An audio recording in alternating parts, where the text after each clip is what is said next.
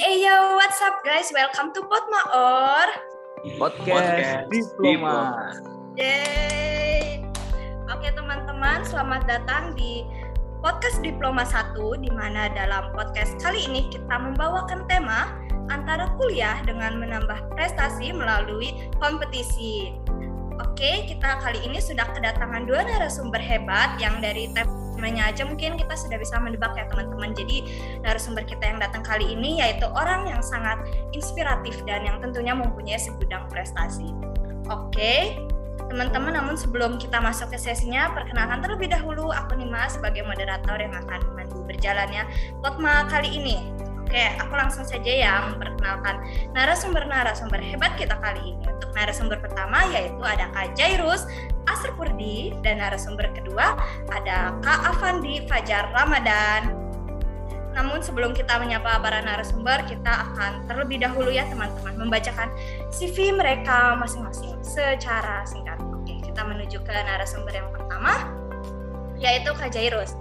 Kak Jairus merupakan mahasiswa semester 4 di Universitas Negeri Yogyakarta dengan program studi manajemen pemasaran. Kak Jairus juga memiliki moto, apa yang bisa dilihat, diraba, dan dirasakan pasti dapat dikerjakan. Kak Jai juga merupakan orang yang senang dengan tantangan, hal yang baru, dan bertemu dengan orang baru, serta memiliki ketertarikan di perfilman, marketing, tech industry, dan pasar uang. Organisasi yang pernah diikuti oleh Kak Jairus antara lain Youth for Nation Region Jawa Barat tahun 2020 sampai 2021 sebagai koordinator finance dan juga sebagai kepala Departemen Media UKM Kewirausahaan UNY tahun 2022 hingga sekarang dan masih banyak lainnya. Wah, untuk prestasi ini banyak banget ya teman-teman isinya. Kalian kalau lihat CV-nya Jai pasti udah pusing sendiri nih lihat prestasinya. Oke, prestasi yang pernah diraih Kajai antara lain bronze medal ASEAN Innovation Science, juara satu pemilihan mahasiswa berprestasi Fakultas Ekonomi Universitas Negeri Yogyakarta tahun 2022 dan juga KJ ini pernah mendapatkan silver medal International Business Plan Competition tahun 2021 dan masih sangat banyak yang lainnya. Oke, itu dia tadi sekilas CV dari narasumber pertama kita yaitu Kak Jairus kita menuju ke narasumber kedua yaitu ada Kak Avandi Fajar Ramadan. Jadi Kak Avandi ini adalah pribadi yang adaptif dan inovatif serta berkonsentrasi pada bidang research dan development, critical thinking, dan marketing. Moto hidup Kak Avandi ialah jika kamu tidak sanggup menahan lelahnya belajar, maka kamu harus sanggup menahan perihnya kebodohan. Organisasi yang pernah diikuti oleh Kak Avandi antara lain UKMF Penelitian Kristal Fakultas Ekonomi Universitas Negeri Yogyakarta tahun 2020 hingga sekarang sebagai staf Departemen P2KI dan juga sebagai leader Komunitas 1% Jawa Tengah tahun 2021. Prestasi yang pernah diraih Kak Avandi antara lain Juara 1, Lomba Karya Tulis Ilmiah National Accounting Fair ke-9 Universitas Bakri. Juara 2, Lomba Bisnis Modal Canvas Rumah BUMN Yogyakarta tahun 2022. Juara 2, Lomba Bisnis Plan Aku Sara tahun 2021 Regional Jawa Tengah dan DIY dan masih banyak lainnya. Oke teman-teman, itu tadi ya sekilas CV dari dua narasumber kita. Kalau gitu kita langsung saja menyapa para narasumber kita. Oke, narasumber pertama ada Kak Jai. Halo Kak Jai, apa kabar? Halo teman-teman semuanya. Halo Nima, sehat-sehat Halo Kak. Alhamdulillah, gimana nih Kak kabarnya? Sehat ya? Alhamdulillah. Alhamdulillah sehat nih. Selagi masih sehat. mudik masih sehat. Oke, mantap. Oke, Kak Jai boleh dong sekali lagi nih untuk menyapa dan memperkenalkan diri kembali kepada sobat diploma di luar sana yang nantinya akan mendengarkan podcast ini. Silakan Kak Jai. Oke, halo teman-teman semuanya, anak-anak diploma. Semoga di sini ya dari podcast ini teman-teman semua bisa ngambil nilai positifnya nih dari narasumber kita nih ya. Dari ada saya sendiri Jairus, terus ada juga uh, teman aku juga di sini ya, Fandi gitu. Nanti teman-teman bisa nilai ambil positifnya, terus uh, dan istilahnya kalau misalkan bisa untuk diterapkan oleh kalian ya silahkan diterapkan ambil pokoknya ambil uh, sisi positifnya teman-teman gitu ya Oke, mantap sekali. Baik, terima kasih Kak Jai. Kita menuju ke narasumber pertama. Halo Kak Avandi. Uh, halo nih Mas. Halo. Gimana nih Kak kabarnya? Alhamdulillah ya luar biasa sekali ya hari ini apalagi habis lebaran. Semangat lah. Semangat Alhamdulillah semoga sehat selalu juga ya Kak ke depannya. Oke Kak Afandi boleh dong sekali lagi nih memperkenalkan diri kembali dan menyapa para sobat diploma di luar sana. Silakan Kak Afandi. Oke, halo teman-teman semua, teman-teman diploma juga. Uh, kenalin, namaku Afandi Fajar Ramadan. Aku dari prodi sebelah ya, aku dari prodi S1 Manajemen angkatan 2020. Salam kenal buat teman-teman diploma semuanya ya. Oke, terima kasih Kak Fandi. Oh ya, sebelum aku mau nanya lebih lanjut nih, aku mau nanya dulu dong untuk Kak Jai nih. Kira-kira Kak Jai itu sekarang lagi disibukkan dengan hal apa sih Kak? Gitu. Boleh dong Kak cerita sedikit. Ya, untuk saat ini aku lagi ada beberapa kegiatan ya. Tadi udah di spill juga kan lagi ngebangun startup ya teman-teman di sini. Hmm. Uh, di Asap tadi itu. Jadi kurang lebih sekarang lagi nyoba untuk bangun startup itu terus juga lagi ikut beberapa kegiatan ya kayak olahraga lagi olahraga juga sering sih lagi sering olahraga nih um, apa perlombaan jadi atlet perlombaan gitu oh. ya dan juga sekarang nih semester 4 untuk manajemen pemasaran ini udah dapat mata kuliah magang ya ini hmm. mungkin jadi fokus untuk magang dulu juga sih untuk saat saat ini gitu wow oke okay Emang keren banget ya, walaupun lagi dalam kondisi COVID seperti ini tetap produktif. Memang orang-orang berprestasi itu beda. Oke, kita lanjut ke narasumber kedua. Kak Fandi. Ya, halo. Boleh dong Kak cerita sekarang lagi sibuk apa sih Kak? Uh, untuk kesibukan mungkin nggak jauh-jauh dari mahasiswa pada umumnya lah ya. Uh, ya kuliah masih kan walaupun sekarang lagi libur tapi tugas ya masih tetap jalan lah.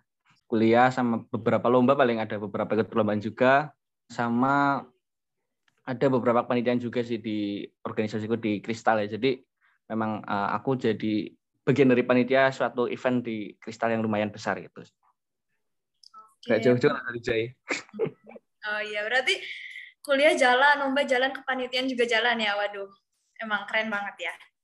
Oke, teman-teman, kita sudah menyapa ya kedua narasumber kita tadi. Jadi nanti kita akan masuk ke sesi inti setelah ini, di mana bisa dibilang aku akan ngobrol-ngobrol nih dengan kakak-kakak narasumber di sini, di mana aku akan mengajukan beberapa pertanyaan yang juga dengan pertanyaan yang sama, Kak Jaya maupun Kak Fandi nanti dapat bercerita secara bergantian.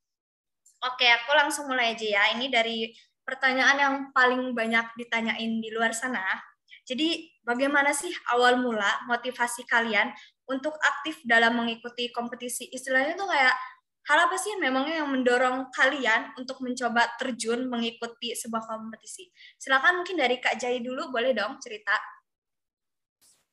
Oke, kalau misalkan dari aku ya, pertama-pertama tuh aku lebih kayak niat untuk isi CV sih itu.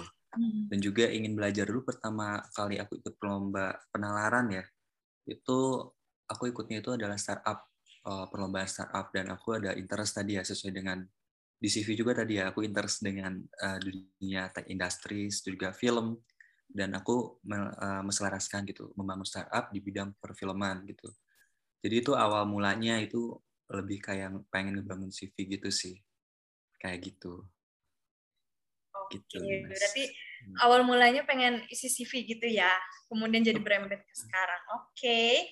Dengan pertanyaan yang sama pula, Kak Avandi mungkin bisa cerita gimana sih Kak awal mula motivasi pada akhirnya waktu itu mencoba terjun nih untuk mengikuti sebuah kompetisi. Silakan Kak Avandi. Oke, uh, jadi kalau awalku ikut lomba itu sebenarnya buat nyari beasiswa sih ya. Jadi kayak aku cari-cari info gitu ya. Kalau beasiswa itu kebanyakan kan harus punya nilai plus gitu ya. Nah, dari situ lah mungkin aku awal-awal tertarik ikut lomba buat jadi pembeda lah buat nanti mungkin lebih mudah buat nyari beasiswa karena kebanyakan beasiswa kan kadang nyari yang berprestasi gitu sih kalau dari aku. Oke, jadi kalau untuk Kak Fandi ini awal memotivasinya itu untuk mencari beasiswa kan? Ya emang bener sih ya untuk menjadi orang yang ingin mendapatkan beasiswa pasti tentunya harus punya nilai plus. Nah itu dia yang jadi motivasi awal dari Kak Fandi. Oke, next question. Nih, kan kakak-kakak di sini kan sudah banyak ya mengikuti berbagai perlombaan gitu. Terus di antara banyaknya kompetisi yang diikuti, kompetisi mana sih yang paling berkesan untuk kakak-kakak di sini? Yang paling meninggalkan banyak memori manis gitu istilahnya untuk kakak-kakak yang ada di sini. Boleh dari Kajai dulu? Oke, uh, yang pasti sih uh, pengalaman pertama perlombaan itu pasti manis ya, gitu. mau itu baik mau menang atau kalah itu pasti kayak pertama kali nyicip perlombaan itu kayak ada hal yang baru gitu. Uh, kalau misalkan pribadinya suka nih sama hal yang baru, terus uh, setelah mencoba pasti itu kayak ada rasa, wah ini asik banget nih gitu. Itu sih. Tapi untuk sekarang ini itu dulu itu ya awal perlombaan itu manis banget. Tapi untuk sekarang ini aku ada pengalaman lagi yang menurut aku uh, lebih mengasihkan itu adalah ketika udah uh, apa sudah membangun startup terus mengikuti perlombaan startupnya gitu. Jadi mengikuti perlombaan yang sudah berjalan, bisnis yang sudah berjalan. Nah itu kesannya itu asik banget ya di situ juga uh, bertemu dengan founder-founder dan CEO lainnya gitu juga kita bertukar cerita di sana keluh kesahnya dan misalnya uh, berkompetisi untuk uh, menggapai peluang bisnis di situ ya di situ asik banget sih gitu. Itu sini mas kalau dari aku. Iya bener ya kalau dari teman-teman aku yang di luar juga kebanyakan gitu ya yang paling berkesan itu pasti ketika kita sudah mendirikan startup gitu kemudian mengikuti lomba startup yang sudah kita ikuti. Nah itu momen pentingnya itu justru di situ bener banget sih. Oke kita lanjut ke Kak Avandi gimana nih Kak? Kompetisi yang paling berkesan untuk Kak Avandi pada saat kompetisi apa sih Kak? Boleh nih diceritakan kepada kita semua.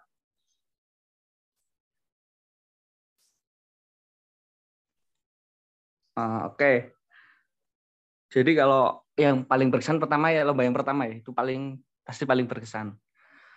Uh, kenapa paling berkesan? Karena itu ibaratnya awal mula aku terjun dan akhirnya kayak kecanduan ya buat ikut lomba. Jadi awal lomba oh, ternyata asik nih. Nah itu kayak rasanya pasti tetap berkesan banget lah. Apalagi kalau di perlombaan pertama itu mendapatkan hasil yang di luar ekspektasi gitu, pasti lebih seneng lagi karena uh, jujur itu lomba pertama aku nggak nggak expect dapat apa-apa sebenarnya tapi alhamdulillah hasilnya itu di luar ekspektasi jadi itu berkesan banget. Terus kalau untuk saat ini mungkin uh, karena aku lebih suka di bidang riset ya, jadi aku lebih suka sekarang itu uh, sebenarnya bukan lomba tapi lebih ke arah kayak kalau penelitian langsung itu lebih berkesan. Jadi uh, kita benar-benar terjun ke lapangan, kita ambil data, kita melakukan penelitian itu juga berkesan banget karena kita bisa berinteraksi langsung dengan masyarakat sekitar ya. Itu juga berkesan banget sih. Oke, dari jawaban dua narasumber juga tadi rata-rata juga dari pertama kali mengikuti lomba ya. Itu momennya berkesan banget gitu mungkin teman-teman di sini juga boleh ya nanti habis ini setelah dengar podcast ini coba untuk mengikuti lomba. Karena tadi kata Kak Avandi juga setelah mengikuti lomba gitu pada ini ada rasa kecanduan kali aja kan teman-teman luar juga jadi kecanduan kan akhirnya mengikuti berbagai perlombaan. Mungkin bisa dicoba nanti ya setelah mendengar podcast ini. Oke okay, next question. Nah jadi teman-teman sobat diploma ini kepo nih kakak-kakak. Kira-kira kakak-kakak itu berprestasi itu di kompetisi bidang apa sih gitu. Jadi dari banyaknya kompetisi nih yang kalian menangi mostly kompetisi dalam bidang apa gitu. Mungkin bisa diceritakan, disebutin juaranya juga boleh banget ya. Dari Kejai dulu mungkin boleh. Oke, kalau misalkan di awal banget ya, dulu aku pertama kali ikutan lomba itu um, sebenarnya waktu masih kecil tuh masih ada ikut perlombaan tuh olahraga sih di sepak bola itu masa SMP tapi istilahnya itu aku nggak masukin CV ya. Aku masuknya itu lebih di bidang film waktu mulai dari SMA dan misalnya sampai kuliah itu di awal-awal aku masih ada interest di film ya perlombaan film terus juga fotografi. Jadi lebih ke bidang seni dulu awal-awalnya. Tapi udah mulai menambah uh, ke arah penalaran gitu tuh. Pertama ke bisnis plan terus juga ke apa ke KTI terus juga pernah nih esai bareng Avandi juga waktu itu ya Van ya. Kita pernah selomba bareng juga ya bisnis plan pernah bareng terus um, apa dari esai juga kita pernah ikut bareng juga gitu. Itu sih jadi mungkin untuk penalaran hampir semuanya dicoba ya. Dan penelitian juga pernah ikutan juga gitu dari penelitian PMDFE gitu alhamdulillah itu pusing banget ya. Gitu sih tapi asik banget sih gitu. Kalau dari Jai gitu. Oke, jadi itu ya teman-teman yang kepo Nika Jaris tuh paling banyak tuh kompetisi tuh menang dalam bidang apa sih gitu. Tadi sudah dijawab ya, ada di bidang perfilman, penalaran, dan penelitian juga itu tiga-tiganya jalan. Oke, kita langsung aja ke narasumber kedua. Untuk Kak Avandi sendiri nih, mostly itu kalau mengikuti kompetisi memenangkan dalam bidang apa sih Kak? Boleh dong diceritain. Silakan Kak. Oke, jadi ya masih nggak jauh-jauh dari Jai juga sebenarnya ya. Uh, kalau dibilang dari dulu banget ya, misalnya dari zaman SD, SMP, SMA itu ya masih banyak kan malah ke arah olahraga ya, futsal, bola gitu kalau karena dulu aku anak bola gitu ya. Tapi kalau pas sudah masuk di kampus itu lebih ke arah penalaran. Jadi kayak hmm. research, development dan penalaran. Aku kayak sama Jay juga pernah ikut lomba bareng nih di WSI. Terus aku juga pernah ikut penelitian FE, Fakultas Ekonomi, pernah juga bisnis plan, KTI. Tapi untuk eh, akhir-akhir uh, ini itu aku fokus kedua sih sama, uh, di bisnis plan sama di lomba karya tulis ilmiah. Jadi uh, memang lebih ke arah penalarannya yang lomba penalaran yang paling banyak. Itu. Oke. Wah ini juga info baru ya. Ternyata Kak Fandi dulunya itu kayaknya si paling atlet ya, sering mengikuti lomba keolahragaan. Namun karena udah masuk perkuliahan aja ya, jadi sekarang merambah ke penalaran. Oke, okay, next question. Um, tadi kan kita sudah tahu ya kakak-kakak di sini kan sudah banyak memenangkan berbagai perlombaan. Namun kan ya namanya manusia gitu, pasti kan ada aja ya jatuh bangunnya gitu. Dan itu kan juga merupakan hal yang wajar gitu ya manusia mengalami sebuah kegagalan. Nah, dari berbagai kompetisi nih yang diikuti kakak-kakak di sini, itu kegagalan kompetisi di mana sih yang paling, misalnya yang paling buat down gitu, yang pernah dialami oleh kakak-kakak di sini? Boleh dari Kak Jai dulu. Oke, yang paling down ya. Soalnya jujur, bentuk yang paling down banget itu adalah ketika waktu ikut perlombaan bisnis plan juga ya gitu. Itu juga perlombaan bareng sama Fandi juga waktu itu. Istilahnya untuk uh, perlombaannya itu lebih memfokuskan ke arah uh, research ya, lebih ke arah research tapi uh, terbuka juga ada nih uh, tema subtema yang teknologi. Tapi ternyata uh, dari jurinya itu ternyata nggak uh, ini ya kurang kayak kurang menguasai di bidang teknologinya dari backgroundnya gitu Nah dari situ kita berkompetisi ngelawan yang riset-riset dan akhirnya itu kalah. Dari situ um, merasa kayak ini sih uh, jelek banget di situ karena emang uh, subtemanya kan uh, kayak salah fokus gitu di kita masuk perlombaannya. Itu yang jelek banget gitu waktu ikut perlombaan. Itu sih kalau misalnya dari aku. gitu Van. Oke, jadi yang paling down itu waktu di business plan ya waktu itu ya karena memfokuskan ke research gitu ya oke okay. aku juga baru tahu ternyata Kak Jai pernah gagal juga ya Waduh, sering itu, uh, Mas. Sering. Ya, iya. Cuman nggak kedengeran aja. cerita itu kan di balik kemenangan banyak banget kegagalan, banyak oh, proses iya, gitu kan. Oke, kita lanjut ke narasumber kedua. Kak Fani boleh dong cerita. Kira-kira kegagalan mana sih yang paling bikin down gitu di antara kompetisi yang pernah diikuti? Silakan Kak Fandi. Uh, kalau dibilang paling down atau paling jelek ya sama sih ya Jai. Karena oh, kenapa lomba yang sama ya? Uh, karena juga kan aku juga sering lomba bareng Jai kan. Jadi pernah satu lomba tuh uh, eh, memang yang ada ini tuh kan dari fakultas yang basicnya riset ya. Riset gitu. Sedangkan aku sama Jai itu bawa ide itu uh, ya bukan sains-sains banget gitulah lebih ke arah kayak keresahan yang dirasakan bukan yang bukan dari berbasic penelitian ya Jay. nah uh, dari situ tuh udah final udah masuk final lima besar gitu. Mm-hmm. Nah kita udah jujur ya agak berharap sih agak berharap ya. Iya Mungkin uh, bisa dibilang kecewa gara-gara terlalu berharap ya. Ya benar benar benar itu tuh. Ya, itu sih paling uh, jadi yang banget. paling jelek ya. Oke. Emang bener sih apalagi kalau udah masuk top 5 kayak gitu ya pasti terus tiba-tiba nggak dapet emang kadang itu bikin bad mood juga sih. Oke. Nah, terus aku mau nanya nih. Yang namanya kita mengalami kegagalan itu kan pastikan ya adalah ya rasa kecewa pada diri sendiri gitu. Nah, tapi setelah kekecewaan tersebut, bagaimana sih cara kalian memotivasi diri sendiri untuk dapat bangkit lagi atau berdamai gitu akhirnya dengan situasi tersebut? Dari Kak Jaya dulu, mungkin boleh? Oke, cara damai ya kalau misalkan mengalami kegagalan. Sebenarnya di balik proses kemenangan itu ya, yang udah aku lakuin tuh ya, Mas, terus yang lainnya, ini banyak juga kayak misalnya cerita-cerita galan terus kayak jelek-jeleknya juga karena terlalu berharap gitu ya tapi istilahnya uh, udah kayak hampir stuck kayak apa ya kayak aduh kecewa nih udah pengen gak lanjut lagi udah udah kayak pengen berhenti aja ikut perlombaannya hmm. tapi istilahnya um, ketika ikut nongkrong nih ikut nongkrong keluar bukan di ruang lingkup uh, diploma aja bukan ruang lingkup WNI aja terus kalau misalkan teman-teman di sini kalau misalkan uh, punya LinkedIn gitu terus dari lihat nih dari universitas-universitas nama ya misalkan kayak UGM lah UI terus Unpad yang lain segala macam gitu itu dari mereka tuh profil LinkedIn atau nggak CV-nya itu mereka berisi prestasinya tuh banyak banget. Dan istilahnya itu jadi pemicu juga untuk uh, bangkit lagi di situ. Istilahnya baru aja mengalami kegagalan seperti ini masa stuck untuk berhenti gitu mungkin mereka yang banyak prestasinya juga sama banyak banget banyak banget proses kegagalan yang kayak uh, kita pernah lakuin gitu. Nah jadi di situ sih uh, akhirnya ada bahan untuk evaluasi setelah mengalami kegagalan itu itu ngelihat dari orang lain itu istilahnya orang lain juga pasti banyak proses kegagalan kenapa mereka masih terus gitu.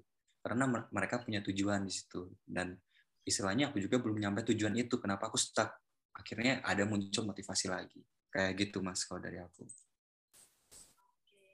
Emang benar ya kalau misalnya emang gagal itu jangan langsung stuck down tapi ya itu kita jadiin evaluasi akhirnya dan terus akhirnya bagaimana caranya kita biar bangkit lagi. Karena kan juga ada pepatah ya bilang kalau kita satu kali gagal seribu kali harus bangkit kembali. Oke. Okay. iya pepatahnya nih ngeri banget. Oke okay, pertanyaan yang sama untuk kak Avandi cara kak Avandi gitu berdamai dengan situasi setelah mengalami kegagalan dalam sebuah kompetisi itu bagaimana sih kak caranya? Boleh dong kak Adi ceritain. Oke uh, jadi kalau menurut gue yang pertama itu dari faktor internal dulu ya atau mungkin keinginan atau tekad ya.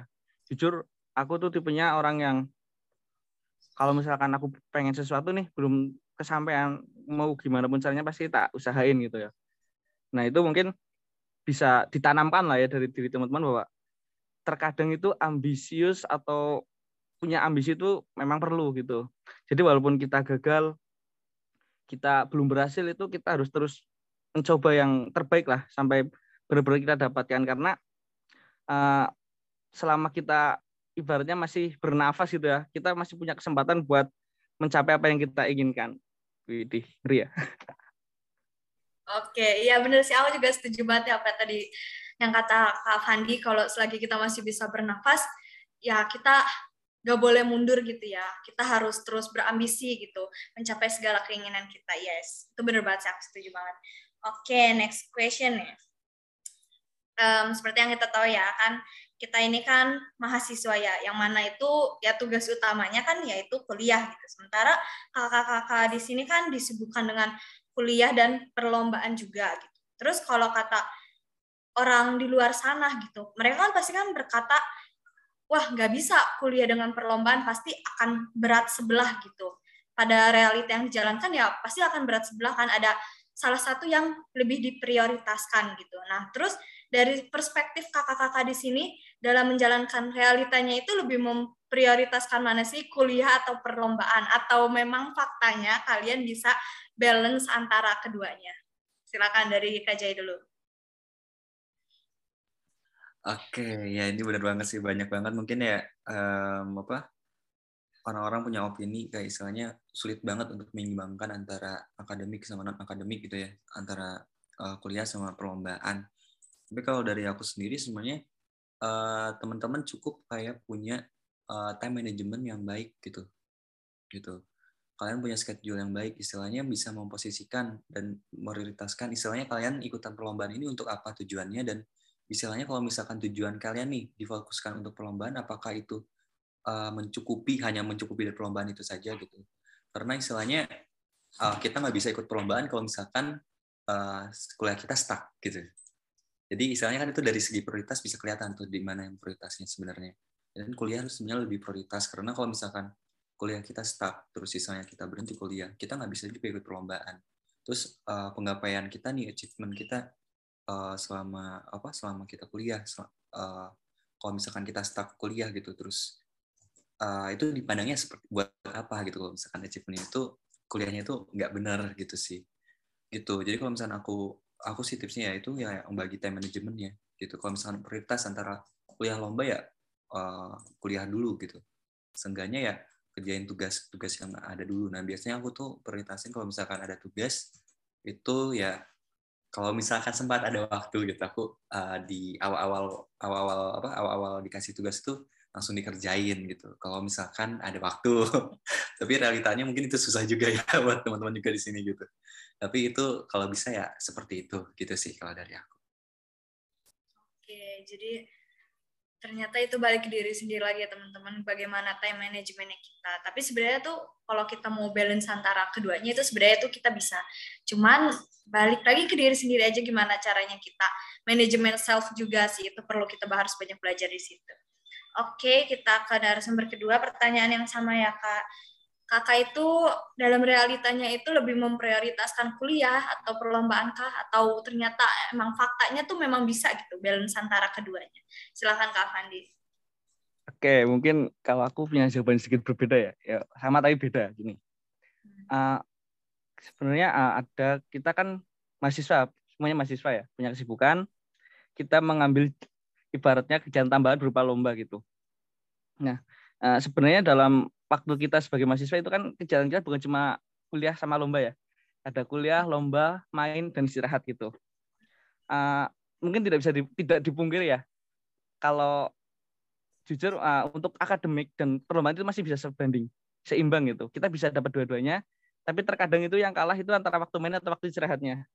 Ya, aku sering nih sama Jeng nginep tuh, wah, nggak heran udah kalau tidur jam 2 bangun jam 7 gitu uh, udah biasa lah mode ngalong gitu ya demi menyelesaikan tugas kuliah dan tugas lomba gitu. Jadi uh, sebenarnya bisa uh, bisa banget buat seimbang antara akademik dan non akademik, tapi terkadang itu yang berkurang waktu beristirahat atau waktu mainnya gitu sih kalau dari ya. Hmm, Oke, okay. jadi kalau dari Kak Fandi itu sebenarnya itu kita bisa banget ya untuk bisa dapetin keduanya antara kuliah dan lomba. Cuman ya itu kita nanti waktu istirahat, waktu main itu bakal kepotong banyak. Oke, okay, kita lanjut ke pertanyaan selanjutnya. Oke, tadi kan kakak-kakak di sini udah jawab ya. Ternyata tuh kalian bisa membalanskan antara hal keduanya, antara perlombaan dan perkuliahan. Nah, mungkin kakak-kakak di sini bisa dong bagiin tips-tipsnya untuk sobat diploma di luar sana. Bagaimana sih cara menyeimbangkan kedua hal tersebut? Silahkan, boleh dari Kak Jai dulu. Oke, mungkin cara ngimbanginya tadi itu ya sama sih uh, sebenarnya bikin schedule sih kalau dari aku ya sederhana aja nggak perlu pakai platform yang apa ribet-ribet ya. Misalnya teman-teman udah ada catatan juga kan di HP pakai notes. Nah itu istilahnya untuk deadline itu kalau bisa tercatat. Terus juga uh, kalau misalkan ada kegiatan-kegiatan lain juga itu tercatat juga. Nah itu biar teman-teman istilahnya bisa tahu nih untuk deadline terdekat tuh apa seperti itu. Dan istilahnya tadi um, bisa juga pakai cara prioritas juga ya gitu untuk ngebaginya jangan sampai istilahnya yang diprioritaskan yang misalnya yang benar-benar penting buat kalian itu malah disampingkan dikesem, dikesekap, dikesampingkan oleh kegiatan lainnya kayak gitu. Kayak gitu sih gitu. Terus juga kita juga perlu juga sih ada backupan ya teman-teman gitu.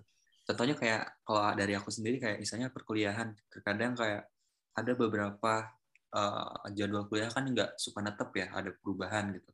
Terus juga ada tugas-tugas dadakan. Nah ini uh, teman-teman juga harus ada relasi kuat juga di apa di ini di kelas gitu. Punya teman-teman di kelasnya juga itu saling mengingatkan gitu. Tapi istilahnya bukan kalian doang yang diingetin, tapi ya saling mengingatkan gitu. Ya besok-besoknya kalian ikut mengingatkan. Tapi kalau misalkan uh, kita tanya lagi lupa, nanti ada juga tuh yang ingetin gitu. Itu kan jadi kayak support system kita juga gitu kan.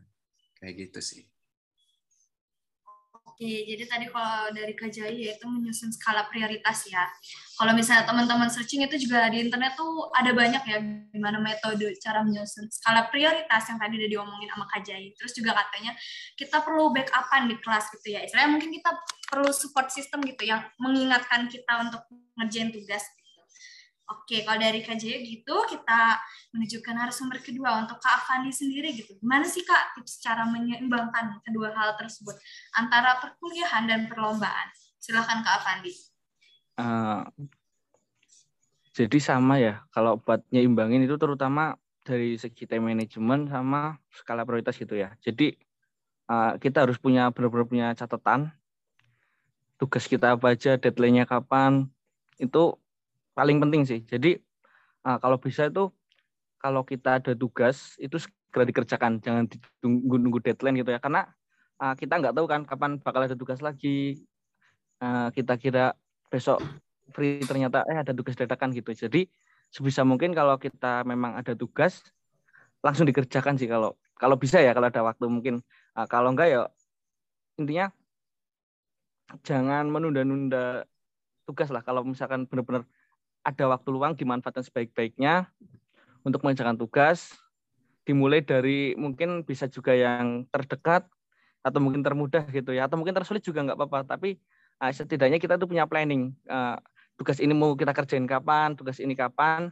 Jadi uh, pas tiba deadline-nya dan uh, harus dikumpulkan, ya baik itu tugas kuliah ataupun lomba kita sudah sudah siap gitu sama ya teman di kelas kayak backup lah buat saling mengingatkan tugas juga itu penting uh, punya support system buat ngingetin tugas juga penting nah gitu sih Oke, berarti tadi kalau kata Kak Fandi itu ya cara menyimbangkannya yang pertama ya setiap dikasih tugas ya kita harus harus langsung satset ya untuk ngerjain gitu, jangan ditunda-tunda. Jadi itu balik lagi ke plan manajemennya kita ya sama manajemen self-nya. Oke, pertanyaan selanjutnya.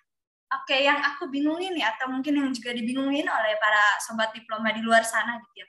Bagaimana sih cara kakak-kakak di sini itu untuk membagi waktu antara kuliah dan perlombaan? Kalian itu memang menggunakan teknik seperti apa sehingga bisa menjalankan kedua hal tersebut secara beriringan? Boleh deh dari Kak Fani dulu, silahkan. Oke, jadi tek, tek, cara membagi waktu ya untuk antara lomba sama kuliah. Uh, sebenarnya kalau menurutku ya lomba sama kuliah itu bukan hal yang bertentangan. Jadi dua-duanya itu bisa beriringan gitu. Banyak mata kuliah di manajemen yang memang kaitannya sama bisnis plan. Jadi uh, pernah juga kok sering kayak aku misalkan ada tugas nih bisnis plan di uh, kuliah tak ajuin buat lomba terus baliknya aku punya bisnis plan ternyata di kuliah ada suruh buat gitu itu sebenarnya dua hal yang memang bisa berjalan beriringan. Kemudian uh, kayak kita nih di KTI kan riset ya gitu ya. Kita belajar tentang penelitian. Di kuliah pun nanti kita pada akhirnya kan skripsian pasti juga penelitian. Jadi dua hmm. hal itu memang bisa berjalan beriringan dan uh, uh, nggak harus dibagi-bagi sebenarnya. Uh, jadi mungkin yang dibagi itu waktu kapan waktu kuliahnya, kapan uh, waktu ngerjain lombanya. Kayak misal kalau aku tuh untuk pagi sampai siang misalkan ya jam 7 sampai jam 1 itu memang fokus buat kuliah. Karena jam kuliah itu kebanyakan jam segitu. Nanti untuk perlombaan biasanya tak kerjain di uh, malam hari sih biasanya kayak di atas jam 7. Bahkan ya sering ngalong lah kalau buat ngerjain lomba itu karena uh, jujur ya kalau buat lomba itu lebih butuh pikiran yang lebih fresh ya. Nah, jadi uh, kalau aku lebih ke bagi waktunya sih. Jadi kalau siang itu buat biasanya buat kuliah, kalau malam itu buat ngerjain uh, yang di luar perkuliahan lah, misalkan entah itu lomba, entah itu tugas-tugas lain itu pasti tak kerjain di malam hari gitu. Oke, kalau pertanyaannya sangat mind blowing ya. Aku aja baru tahu. Oke, kita langsung ke Kak Jai dengan pertanyaan yang sama juga. Kalau Kak Jai gimana sih Kak gitu cara bagi waktunya? Silahkan Kak Jai. Oke, sebenarnya balik lagi ke time managementnya lagi gitu, sama tingkat prioritas gitu ya. Cuma aku juga tadi setuju sama Avandi yang sebelum-sebelumnya tadi ya udah ngucapin kalau misalkan istilahnya uh, perlu juga ada uh, waktu untuk istirahat juga itu gitu.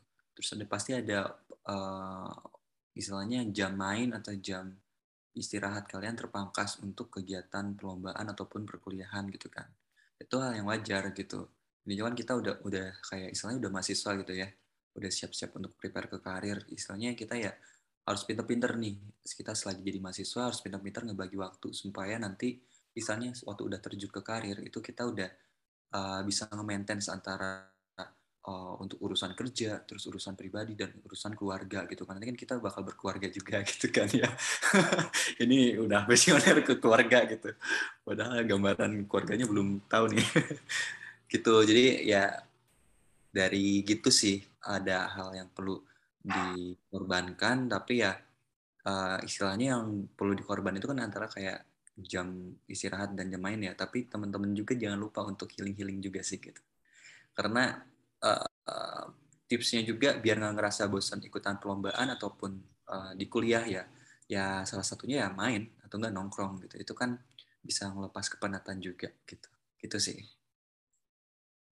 Oke, tadi dua narasumber juga sudah bilang ya bahwa perlombaan dan kuliah itu sebenarnya bukan hal yang bertentangan. Jadi itu tuh sangat bisa ya dijalankan secara beriringan. Cuman ya itu lagi balik ke time management kita, kemudian juga itu juga bisa mengakibatkan berkurangnya istirahat kita, waktu main kita seperti itu. Nah, cuman nih Kak, yang aku kepo nih, achievement kakak-kakak di sini uh, di antara perkuliahan gitu dan perlombaan tuh seimbang nggak sih? Maksudnya uh, di sini kan emang kalau secara di perlombaan itu kan emang sering menang kan gitu, sering dapat juara gitu. Cuman kalau di kelas sendiri gitu, kakak-kakak di sini termasuk orang yang aktif gak sih? Orang yang aktif, orang yang pinter di kelas gitu gak sih kak?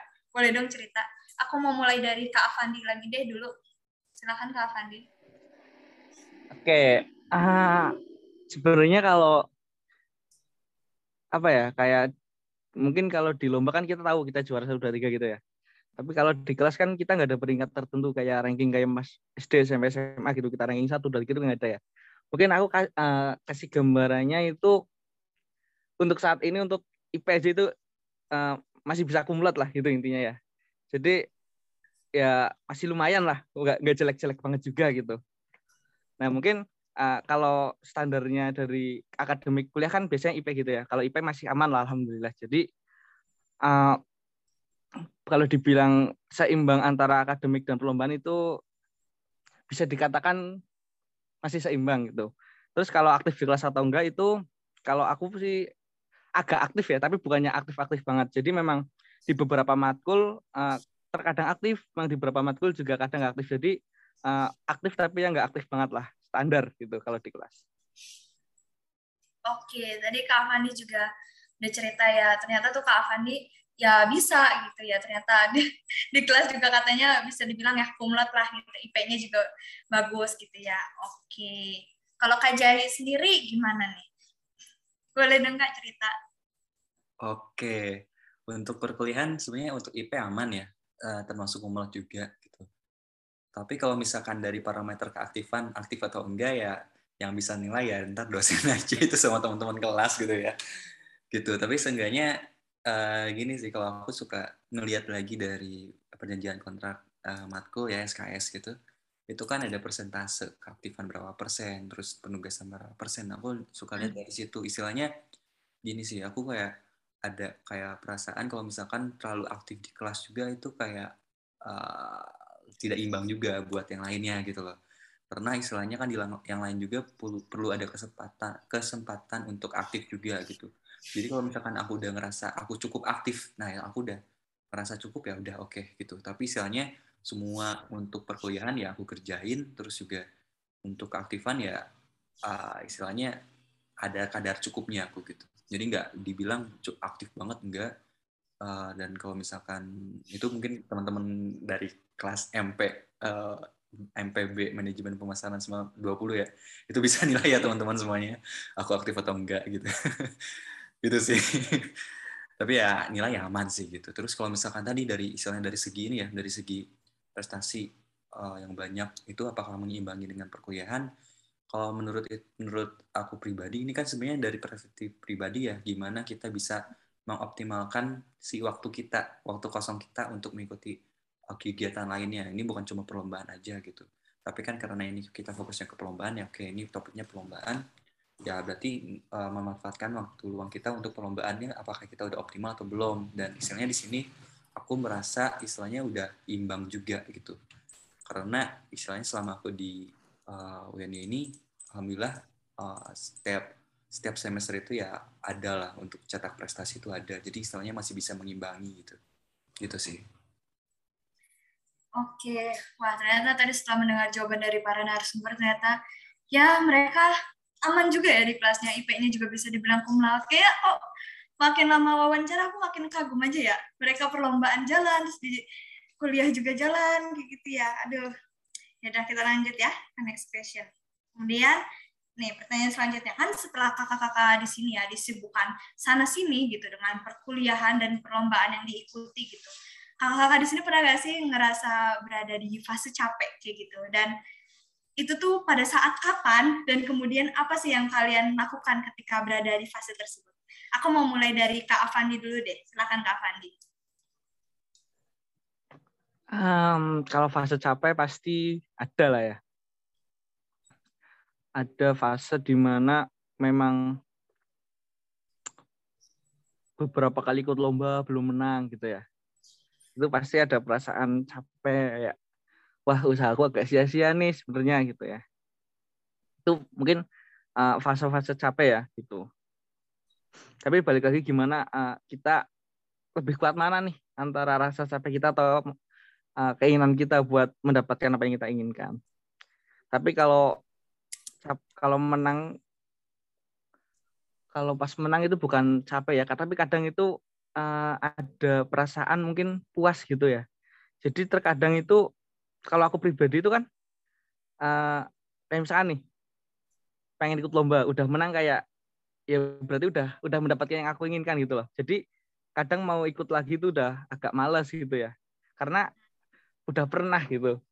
Karena gimana ya kalau itu sih kayak menghadapi perasaan cepat puas itu yang terkadang juga harus dilawan gitu ya nggak boleh kita uh, berhenti walaupun kita udah dapat sesuatu tapi setiap perlombaan pasti punya cerita yang berbeda punya pengalaman yang berbeda. Jadi jangan pernah sempat puas walaupun mungkin udah dapat sesuatu dari perlombaan itulah. Gitu. oke. Oke teman-teman. Jawaban dari Kak Fandi tadi sudah menjadi penutup ya pada sesi talk show kita kali ini. Dan saatnya kita memasuki ke sesi kedua. Sesi kedua yaitu ada hoax atau fakta kita mulai dari Kak Jai dulu. Siap ya, Kak? Kita main hoax atau fakta. Yo, guys. Oke, okay. yang pertama. Hoax atau fakta? Kalau Kak Jai itu hobi banget nongkrong tiap malam. Oke. Okay. Ya, ya, itu fakta sih. Oh, fakta. Ya, sekarang aja, iya, sekarang aja nih lagi podcast gini aku lagi ada di rumah temen. oh ya. Emang kalau boleh tahu Kak Jai itu tiap nongkrong tuh main kah apa sambil kerja gitu? Ya ini sambil ada ngejalanin proker lain gitu, -gitu kan. Okay. Gitu ya. Sebisa mungkin sih sebenarnya kayak nongkrong juga kan uh, walaupun sekedar nongkrong-nongkrong ngobrol gitu kan kita kan juga ada bisa dapat insight-insight baru kan dari tongkrongan itu gitu. Benar. Jadi kayak ngoptimalin aja nanti obrolan tongkrongan itu kalian seperti apa. Ya kalian nanti kena ketagihan nongkrong kalau misalkan ada obrolan yang menarik gitu. Gitu sih. Iya bener, kalau misalnya aku lihat di statusnya Kak Jai juga kayaknya Kak Jai itu nongkrongnya yang gak nongkrong asal main sih, tapi nongkrongnya ya sambil rapat lah kayak gitu. Soalnya setiap kali kalau ya, apa? Ada... itu hoax itu hoax. Oh itu hoax, oh, oke okay, itu iya. hoax. Oke, okay. oke okay, itu tadi untuk hoax atau fakta sesinya Kak Jai. Sekarang kita beralih ke hoax atau fakta Kak Avandi, jeng jeng jeng. Oke, Kak Avandi udah siap? Siap, siap insya Allah. Oke, hoax atau fakta? Kak Fandi nggak pernah ngerjain tugas kuliah karena sibuk sama kegiatan. Gimana tuh, Kak? Fakta. Jadi aku pernah lupa ngerjain tugas ya. Sebenarnya bukan ya bukan karena lomba juga sih. Memang benar-benar ada kesibukan lain terutama jadi kalau aku di kan aku biasanya tetap di Jogja nih. Kalau di Jogja ya. aku lebih teratur sih kayak buat masalah tugas, lomba gitu teratur. Tapi kalau aku udah balik ke kampung halaman nih, itu agak kurang teratur terutama memang karena ada kesibukan lain di rumah sinyalnya susah juga itu ya. Jadi memang ada beberapa hal kadang itu kelewat gitu. Oke. Sudah? Mau menyampaikan segitu aja kak Fandi? Gitu aja kak. Oke segitu aja ya Oke teman-teman, sesi hoax atau fakta tadi sekaligus menjadi penutup kita ya pada sesi podcast Diploma 1 kali ini. Namun sebelum aku closing, boleh nih kakak-kakak di sini memberikan closing statement untuk kita semua atau istilahnya wejangan motivasi nih untuk sobat diploma di luar sana agar termotivasi nih bahwa oh kita tuh jangan stuck kuliah aja dong gitu, tapi kita juga perlu hal baru untuk mengikuti. Mungkin dari Kak Avandi dulu, boleh silakan. Oke, uh, jadi aku pengen berpesan aja nih buat teman-teman sobat diploma ya. Jangan takut buat mulai mencoba hal-hal baru entah itu lomba entah itu hal-hal lainnya karena kita belum tahu kalau belum mencoba. Terus yang kedua jangan pernah berhenti sebelum berhasil karena usaha tidak akan pernah menjadi hasil karena keberhasilan adalah buah dari apa yang telah kita kerjakan selama dengan konsisten ya. Itu aja sih. Oke, itu tadi ya untuk motivasi dari seorang Kak Avandi kepada para sobat diploma di luar sana. Kita beralih ke narasumber yang pertama, Kak Ajayi. Silakan untuk menyampaikan closing statement untuk para sobat diploma. Uh, aku pengen nyampein aja ke sobat diploma di sini ya. Uh, aku melihat anak-anak diploma, terutama nih anak-anak maba sekarang juga banyak banget perkembangannya ya dari tahun aku terus ke tahun kalian nih itu kayak ada peningkatan signifikan gitu kalian ikutan perlombaan makanya aktif banget ini cukup uh, ini ya cukup kayak menyenangkan juga gitu. Kita bisa melihat generasi selanjutnya ini pada bersemangat juga ya. Cuma di sini teman-teman kalau misalkan masih ada yang merasa stuck atau apa pun itu ya ini teman-teman kalau bisa punya uh, mindset itu adalah mindset growth ya, growth mindset. Jadi teman-teman di sini jangan lupa menjadi seorang pembelajar. Posisikan diri sebagai pembelajar dan misalnya kalau misalkan ada ketakutan untuk berkecimpung di dunia baru contohnya kayak perlombaan kayak gitu ya ataupun misalnya di perkuliahan itu ya teman-teman jangan ada ngerasa ketakutan ya pakai growth mindsetnya itu. Itu mengasihkan belajar hal yang baru tuh seperti itu. Dan juga jangan lupa dari um, apa dari sekarang mulai dari sekarang kita bisa harus bisa mengatur time management juga ya gitu. Karena itu benar-benar ilmu yang apa ya yang dipakai sampai nanti sih gitu. Gitu sih guys. Semangat untuk anak-anak diploma semuanya Oke, oke teman-teman. Jadi closing statement dari kedua narasumber kita tadi sekaligus penutup ya, benar-benar penutup untuk podcast kali ini.